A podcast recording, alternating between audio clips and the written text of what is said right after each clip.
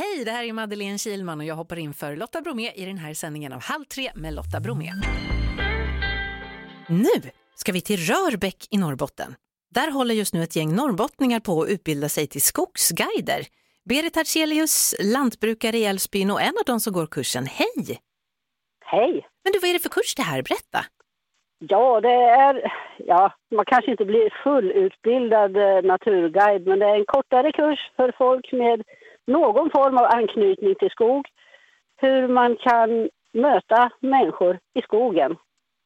Och hur ska... Mer, mer, mer eh, människor i skogen, mer skog i människorna, säger vi. Så ni ska liksom locka ut folk i skogen kan man säga? Ja, men precis. Och ja, men få en fin dialog med människor som kanske kan mycket om skog, kanske aldrig rör sig i skogen. Hur ska det Och- gå till? Ja, det blir spännande att se hur det ska gå till. Nej, men, men naturen har ju överhuvudtaget kommit i ett eh, större fokus under pandemiåren här faktiskt. Och jag tror fler och fler är intresserade av att komma ut i skog och mark. Och många har ju synpunkter på skogsbruk, hur vi bedriver skogsbruk eller hur man ska bevara skogen, vad ska den användas till? Det är som, just nu står jag ju mitt ute i skogen här i närheten av Kalix i Norrbotten invid ett klapperstensfält. Alltså något som naturen skapade för typ 7-8 tusen år sedan när vi hade mycket högre, ja, havs, havslinjen gick högre upp. Mm. Och då, ja, det, det, det är mycket man kan se när man ger sig ut i skogen. Både lämningar från tusentals år tillbaka och modernt skogsbruk och träd som växer från små plantor till stora imponerande tallar och granar. Men om jag stod bredvid dig nu och du var min Mm. guide, vad skulle du berätta mer då om det du ser? Egentligen så skulle jag fråga dig, vad känner du när du tittar dig runt omkring här bland träden? Vad, vad lägger du märke till? Vad undrar du över? Jag Så- skulle vilja inbjuda till en dialog, inte bara berätta vad jag vet, utan mera få en dialog kring vad känner du? Vad funderar du över? Vet du, jag blir liksom lugn i själen bara du säger det där. Ja, men vad härligt. Det är kanske Det det, är vi behöver. av- Det är en del av anledningen till att man ska gå ut mera i skogen. Men vi, kom, vi hur, hör dit på något sätt. hur kommer det sig att du ville göra det här? Ja, dels är jag ju lant och skogsbrukare själv så att jag lever ju delvis av den skog vi äger.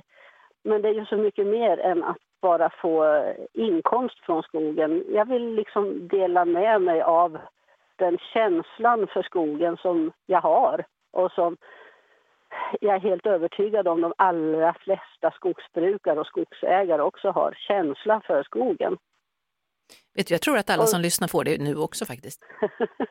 Sen har jag ju en liten idé. Vi har ju djur också. Vi har så kallade dikor, en köttdjursbesättning. Och jag har, bland alla de planer och idéer jag får i huvudet så har jag tankar på att börja med något jag kallar för kohagesafari.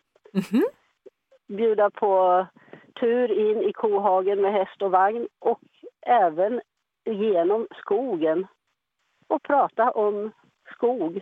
Varför vi har skog, vad vi har skogen till, vad man känner när man kommer in i skogen.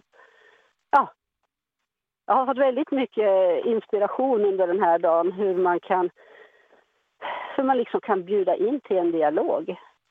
Jag tycker att det här Man- låter jättemysigt. Ja, men vad härligt! Det är ju precis det jag vill, Ja. att det ska låta mysigt. För att det är mysigt. Berit Hartzelius, Rörbäck i Norrbotten, tack snälla för att jag fick ringa och prata med dig och lycka till med alla dina planer. Ja, men tack så hemskt mycket. Ett poddtips från Podplay.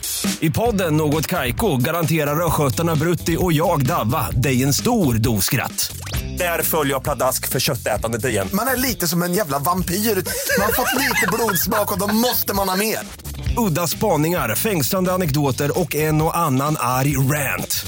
Jag måste ha mitt kaffe på morgonen för annars är jag ingen trevlig människa. Då är du ingen trevlig människa, punkt. Något kajko, hör du på Podplay. Därför är gardinerna.